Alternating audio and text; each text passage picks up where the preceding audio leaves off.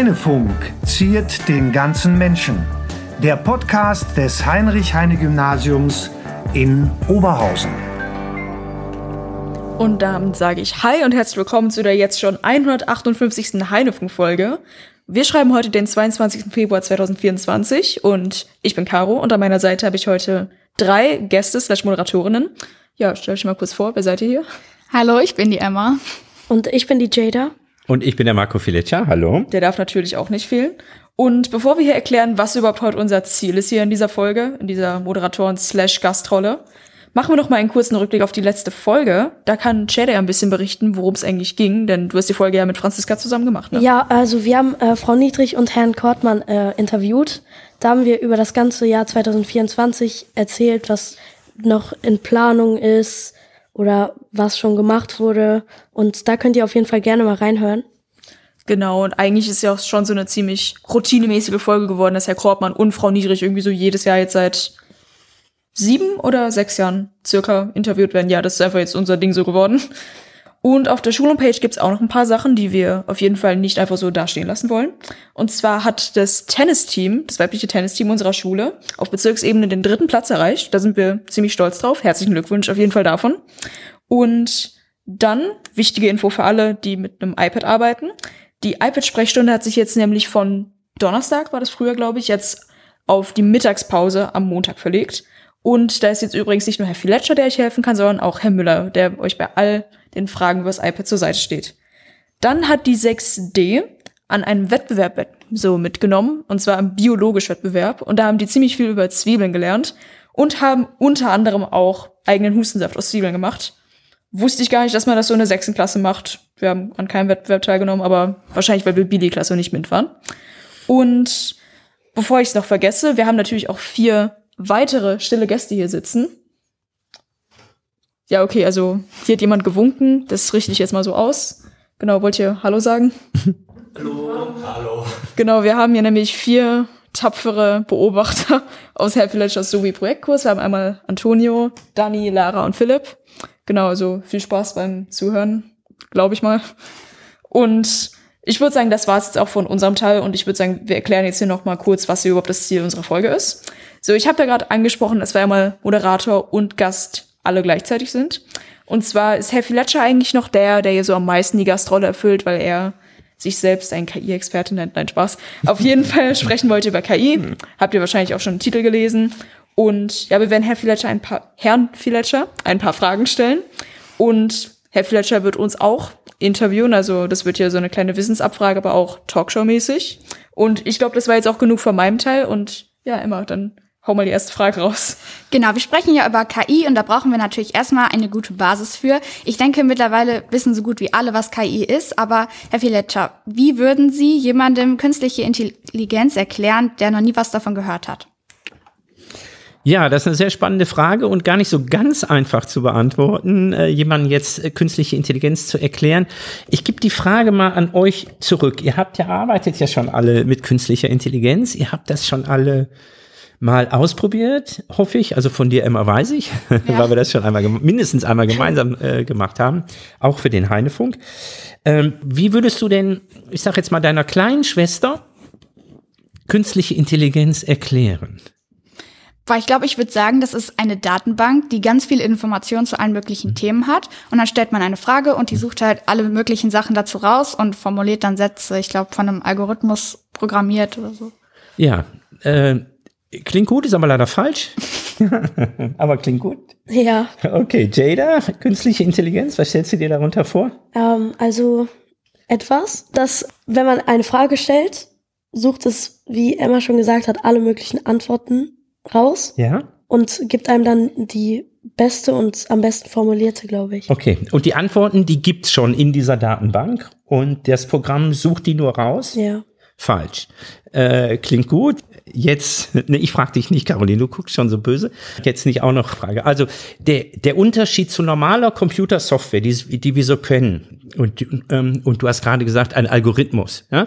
Heißt, ein Algorithmus weiß immer, wenn, dann zum Beispiel. Also wenn ich die und die Eingabe mache, dann kommt das raus. Oder sucht in einer Datenbank, was ist denn jetzt eigentlich die beste Antwort, was ist die richtige Antwort auf diese Frage. Und so arbeiten diese Systeme nicht. Das ist das Neue daran. So ganz neu ist künstliche Intelligenz nicht, aber die heißen ja GPTs, Generative Pre-Trained Transformer. Und in diesem Namen ist genau das drin. Das sind generierende Systeme.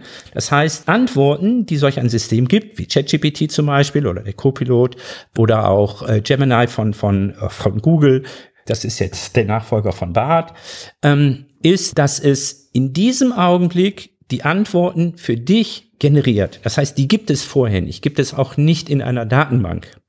Auf welcher Grundlage werden diese Antworten gegeben? Das ist das Pre-Trained in dem Namen. Diese Systeme wurden gefüttert mit ganz, ganz vielen Milliarden von Dokumenten, Bildern, Informationen.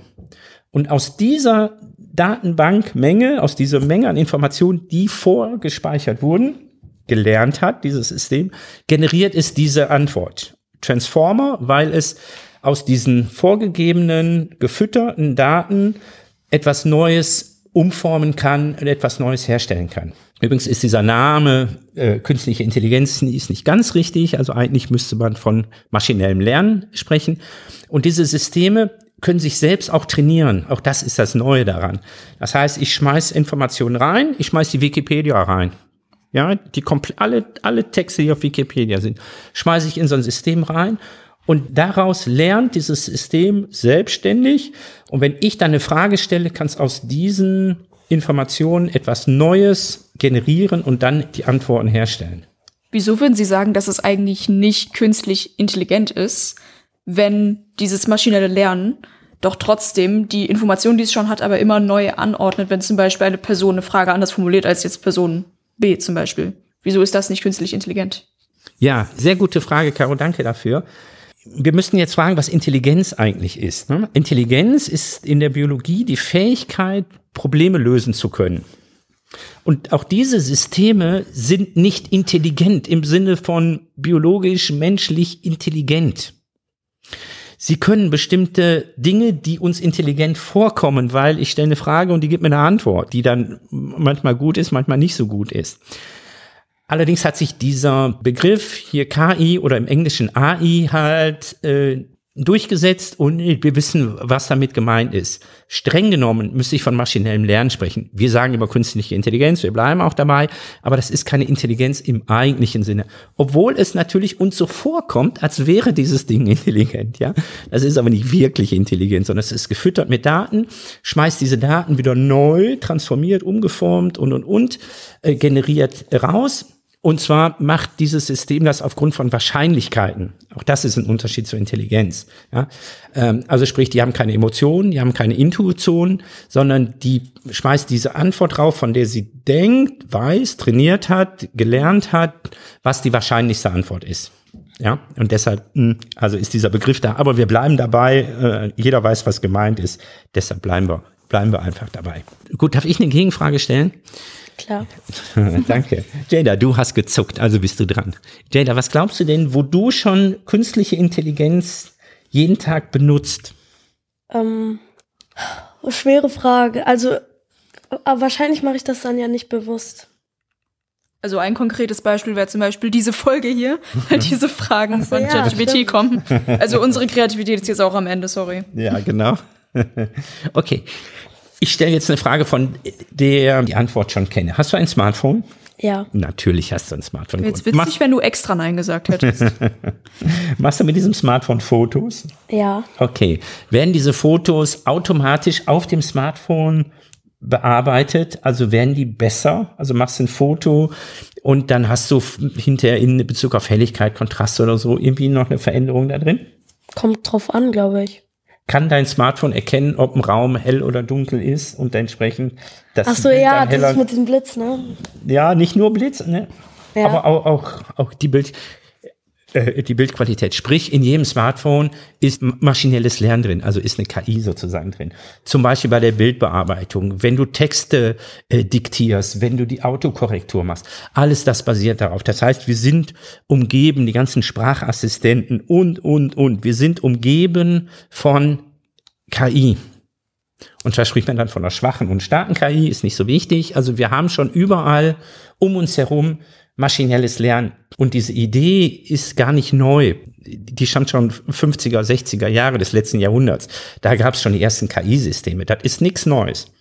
Was neu ist, seit letztem Jahr, oder vorletzten Jahr inzwischen, ne, Dezember 22, ist, dass wir diese Chat-GPT haben. Also, dass wir Systeme haben, in denen ich Text eingeben kann und ich bekomme einen Text zurück wie ein Gespräch. Das heißt, ich kann mit ChatGPT ja richtig schreiben und ich bekomme eine Antwort. Ich kann sogar reden mit der, weil die kann natürlich auch eine Sprachausgabe äh, auch reden. Oder diese Bilderbearbeitung. Das ist neu, das ist die neue Qualität. Aber KI an sich ist alt.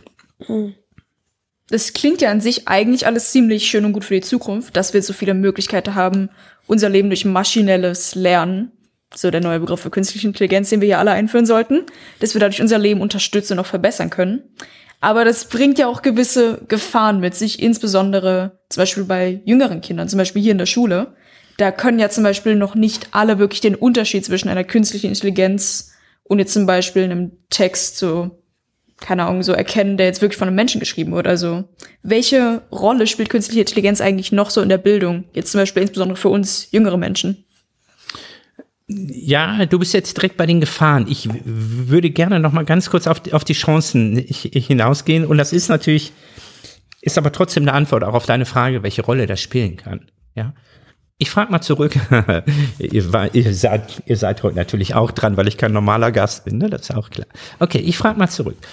Wie könnte euch denn, und jetzt bleiben wir ruhig mal bei ChatGPT, weil äh, da können sich alle etwas drunter vorstellen, wie das funktioniert. Wie gesagt, die anderen Systeme, so Copilot und so, ähm, die funktionieren ja ganz genauso. Also, wie könnte dir denn ChatGPT immer beim Lernen helfen? Hast du eine Idee? Ich weiß jetzt nicht, ob die das, also ob ChatGPT das kann, aber zum Beispiel, wenn man eine Englischarbeit schreibt und Mixed Tenses üben möchte, könnte der vielleicht ein Arbeitsblatt einmal erstellen oder eine Übung, wo man dann die Tenses einsetzen muss. Okay. Also das heißt vor der Klassenarbeit, nicht in der Klassenarbeit? Ja. Okay, gut. Also zu Hause zum Üben. Genau. Okay. Wie würdest du das machen? Ich würde den fragen, gib mir einen Text, in dem ich Mixed Tenses üben kann, zum Beispiel jetzt Past Perfect oder so. Mhm. Und dann würde ich mir das kopieren, irgendwo einsetzen, dann mhm. eintragen und dann nach den Antworten fragen und dann abgleichen, ob ich das richtig habe. Ja, ganz genau. Ne? Und für solch ein eine Übung, die man selbst gestaltet, ganz, individu ganz individuell, nur für sich, genau das, was ich lernen möchte, genau das, was ich üben möchte, könnte man machen mit ChatGPT. Das könnte man theoretisch auch in der Klassenarbeit machen, aber dazu keinen weiteren Kommentar. ja, könnte man auch. Ähm, aber dazu müssten wir dann die Prüfungsformate müssten wir dann natürlich ändern. Das ist übrigens äh, gerade in der Bildungspolitik eine ganz, ganz große Diskussion. Wie müssen wir eigentlich etwas ändern? Klausuren dürft ihr normalerweise ohne Hilfsmittel machen. Es sei denn in Mathe, dann habt ihr so ein, so ein Teil äh, ohne Taschenrechner und dann Teil mit Taschenrechner. Das ist auch nichts anderes als ein Hilfsmittel. Und man könnte sich durchaus auch Prüfungen vorstellen, in denen ihr ChatGPT benutzen könnt. Aber denkst, wären das dann andere Prüfungen, ja? Ich frage dann nicht ab, ob du das kannst, weil das, die Antwort würde dir ja ChatGPT geben. Dann müsste ich etwas anderes fragen und dich etwas anderes machen lassen. Ne? Also nicht nur gucken, okay, ist das richtig oder falsch. Aber die, auf die Diskussion wollen wir jetzt nicht hinaus. Ich habe mal ein Beispiel dafür, wie man so, oder wie Schülerinnen und Schüler so etwas nutzen könnten. Ihr wisst, wie wichtig der Prompt ist. Also die Texteingabe. Ich sehe dich zweifeln, Jada. Ja, also. Der Prompt, was ist das? ja. Was man halt genau da eintippt bei ChatGPT. Es ist ja zum Beispiel ein Unterschied, ob ich jetzt sage, schreib mir eine ausformulierte Analyse in Deutsch über das Gedicht, bla bla bla, oder mach's in Stichpunkten. Als Beispiel. Ganz genau. Achso, okay. Ja, okay, also ich habe mal ein Beispiel dafür, was man dann als Prompt eingeben könnte, damit man auch dann ChatGPT dazu bringt, einem auch wirklich echt zu helfen. Ich nehme mal ein Mathebeispiel, aber das kann man natürlich mit allem anderen. So, dann ich tippe ein. Du bist mein Mathelehrer. Löse für mich folgende Aufgabe ist bis dahin erstmal gut, aber das ist nie, sondern jetzt kommt das Wichtige.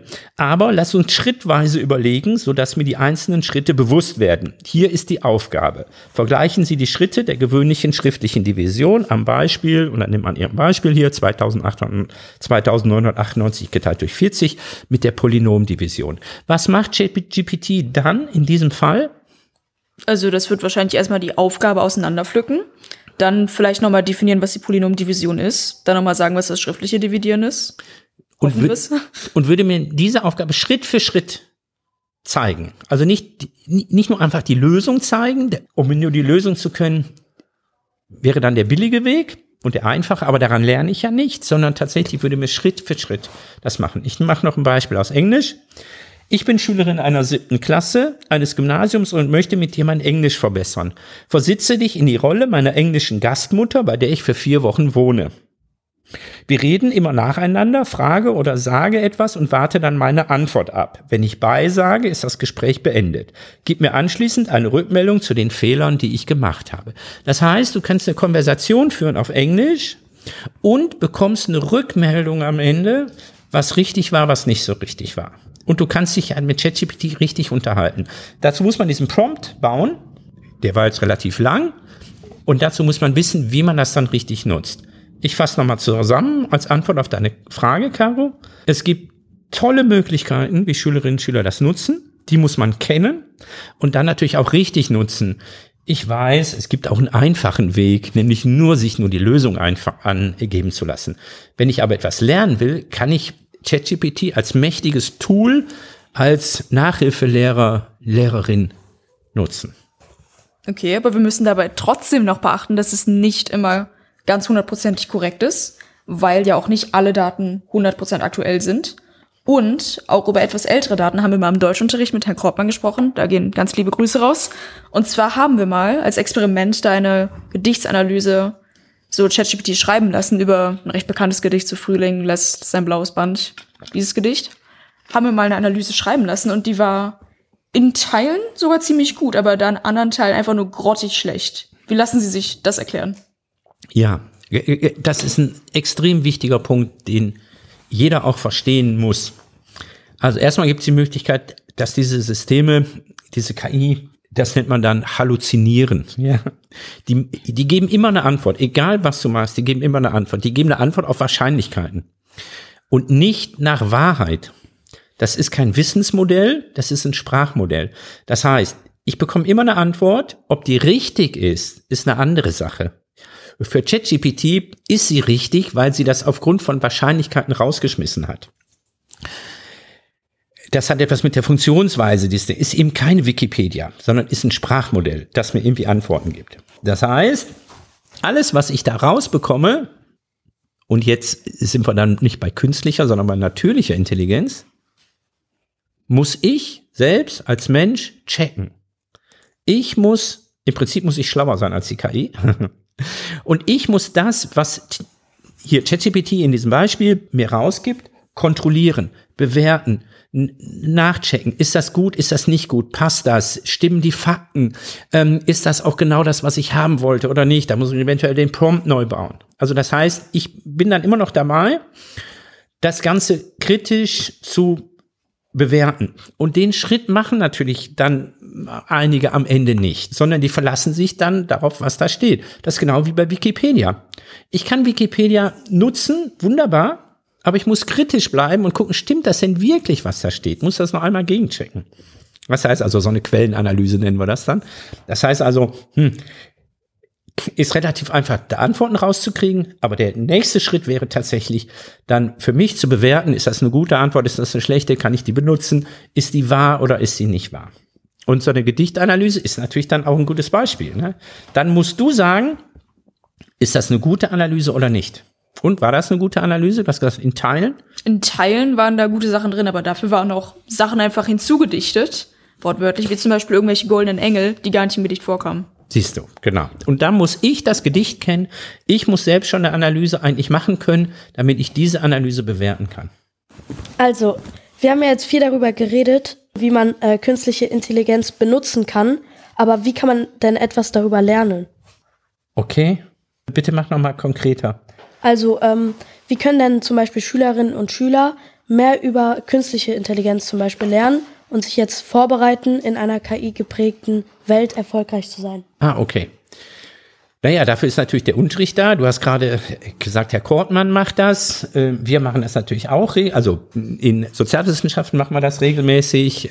Also das heißt, sich da schlau zu machen, ist natürlich relativ einfach. Ich würde nochmal YouTube empfehlen. Da gibt's bestimmt Videos über KI und was man die benutzt und wie die funktionieren und und und. Also man muss sich darum kümmern, man muss sich schlau machen und vielleicht das auch dann im Unterricht behandeln.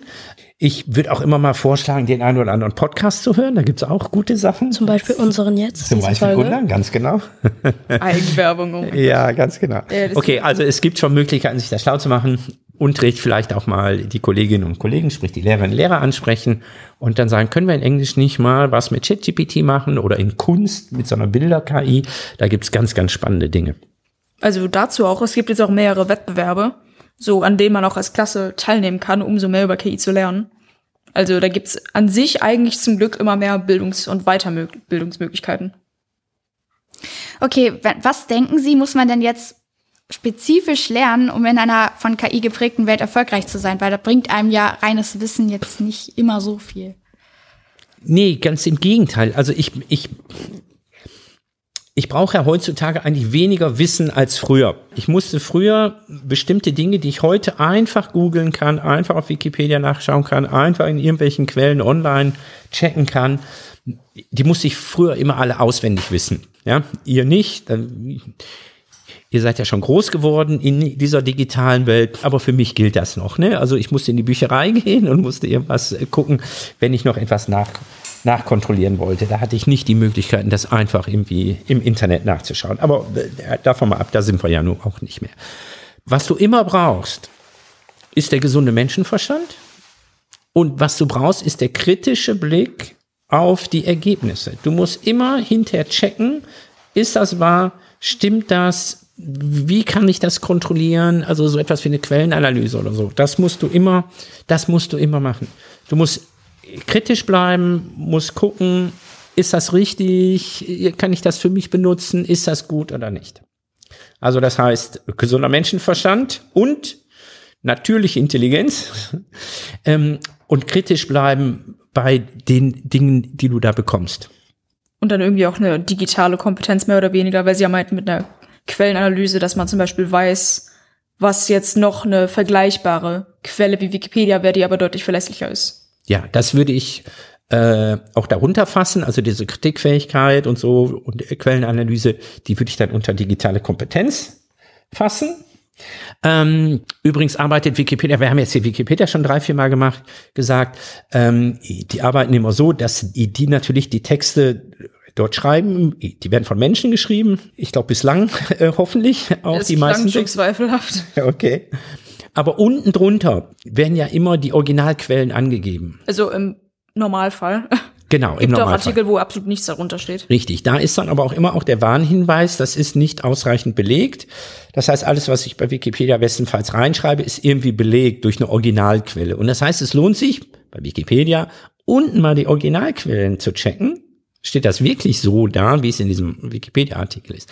Und genauso muss ich das bei einer KI machen. Jetzt haben wir bei ChatGPT das Problem, die, schmeißt die Quellen nicht aus.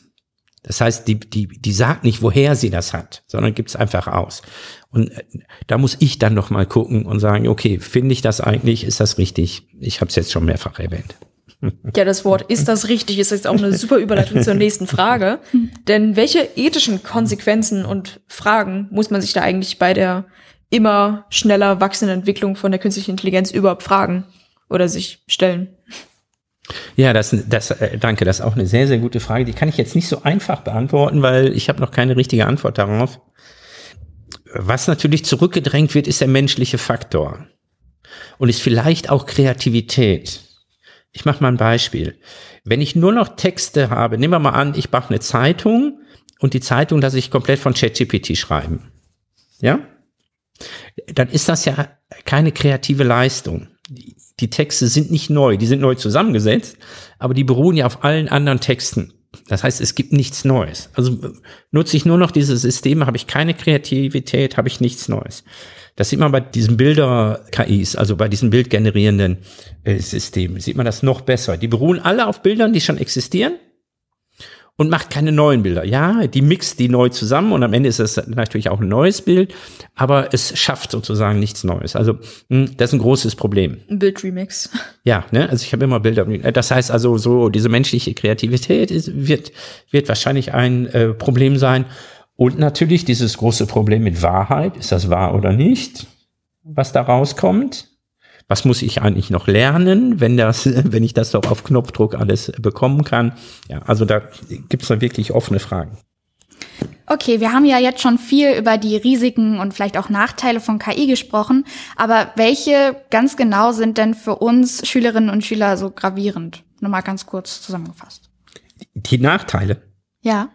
Die Risiken, Nachteile. Ja, ich rede lieber über die Vorteile und die Chancen, aber okay, wir machen dich interessieren. Die Nachteile, okay, auch gut. Also, ein Problem ist natürlich, ich verlasse mich, ich verlasse mich auf diese Systeme. Ne? Das kann ein großes Problem sein, wenn ich die dann nämlich mal nicht habe.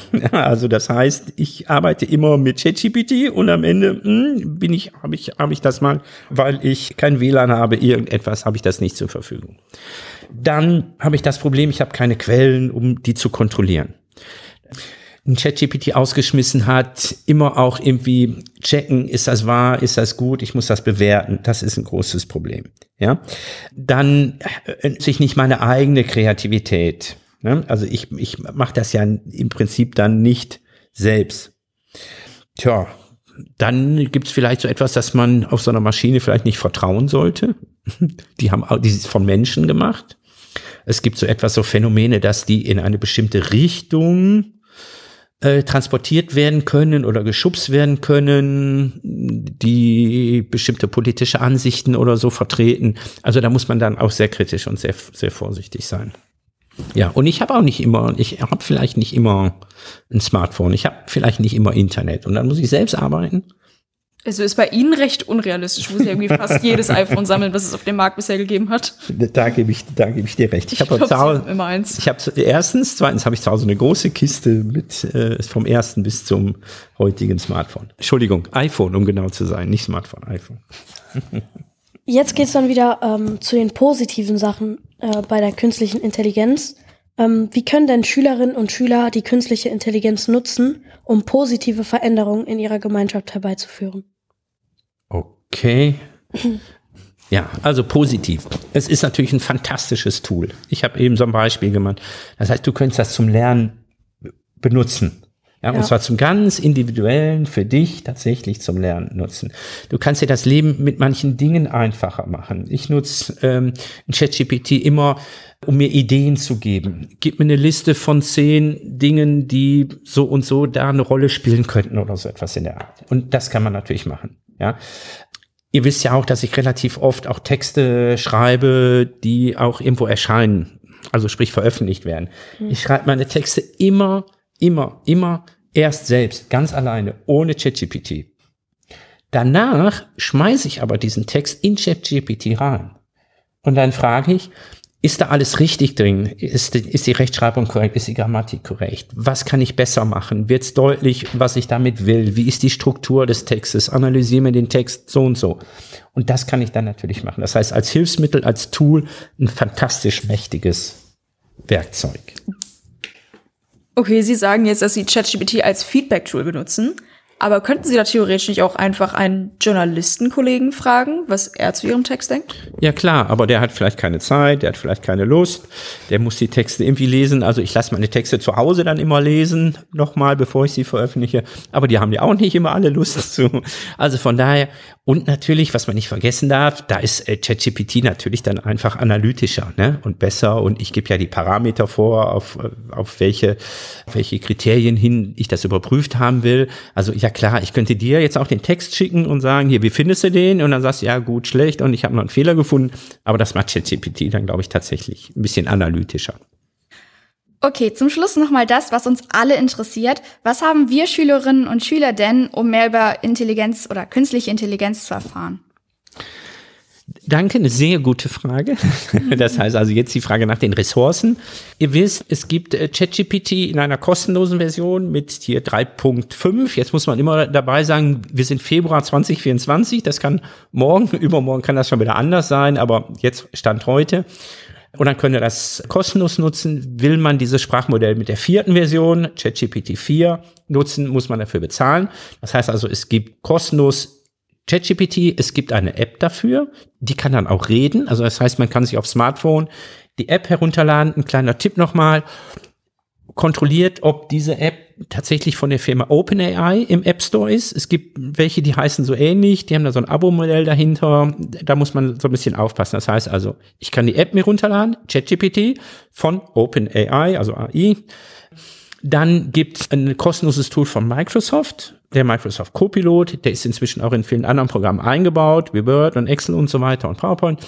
Aber den gibt's auch als eigene App oder natürlich online. Der ist kostenlos, wenn man ein Microsoft-Konto hat. Habt ihr alle? Oder wer das nicht hat, der kann sich das kostenlos anlegen. Das heißt also online oder über die App Copilot. Der ist übrigens mit ChatGPT verknüpft, weil Microsoft ein Anteilseigner an der Firma OpenAI ist. Dann hat Google etwas gemacht. Die haben bislang ein System namens BART gemacht. Jetzt heißt das, oder haben sie ein neues System aufgesetzt. Gemini heißt das, also Gemini. Und auch das ist kostenlos. Also gemini.google.com, glaube ich. Äh, auch dafür gibt es, glaube ich, eine App. Weiß ich jetzt nicht ganz genau, aber auf jeden Fall online gibt's das. Und äh, das kann man also auch kostenlos nutzen. Es gibt Bilder-KIs, die auch erstmal kostenlos sind, die, die dann bestimmte Einschränkungen haben. Ich kann so 50 Bilder kostenlos machen am Tag und Danach müsst ihr ein Abo anschließen. Also sprich, es gibt zwei, drei, vier kostenlose GPT-Modelle, die ich nutzen kann, als Schülerin, Schüler nutzen kann, über eine App oder online im Browser nutzen kann. Und nicht vergessen, da muss ich nochmal in meine Lehrerrolle schlüpfen. Unsere Schulklingel, wie immer. Nicht unreflektiert nutzen. Und wenn du sie benutzt hast, auch angeben, dass du sie benutzt hast. Ja, auch das ist, auch das ist natürlich wichtig. Aber das gehört zur Ehrlichkeit dazu. Wenn du sie irgendwo eingesetzt hast, zu sagen, jo, das, die Antwort habe ich da. Haben wir am Anfang auch gemacht, als wir gesagt haben, die, die Fragen, die wir hier heute haben, haben wir von unserer guten Freundin ChatGPT. Ja, okay, dann würde ich mal sagen, vielen Dank, Herr Villager, dass Sie uns hier so viele gute Antworten gegeben haben und wir sehr, sehr viel über künstliche Intelligenz lernen konnten. Und das war's dann auch schon wieder mit dieser Folge. Ähm, schaut auf jeden Fall immer auf die Schul Schul-Homepage hhg-ob.org und auf iSurf. Da sind immer wieder neue Sachen. Und abonniert auch gerne unseren Podcast. Mit jeder Podcast-App müsst ihr einfach nur Heinefunk suchen. Aber wir sind auch auf Spotify, auf Apple Podcasts, auf Google Podcasts und auf YouTube. Und ihr könnt uns auch auf Instagram, Facebook, Twitter oder X sehen und wer uns schreiben möchte, wir freuen uns immer über Feedback, heinefunk.heinefunk.de. Ähm, es sind schon die nächsten Folgen geplant. Wir wollen vielleicht, ähm, also wir haben eine Einladung zum Reg Regierungspräsidenten in Düsseldorf.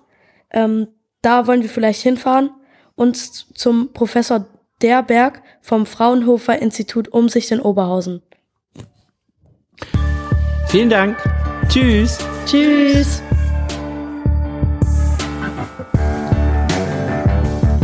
Heinefunk wurde Ihnen präsentiert vom Förderverein des Heinrich-Heine-Gymnasiums.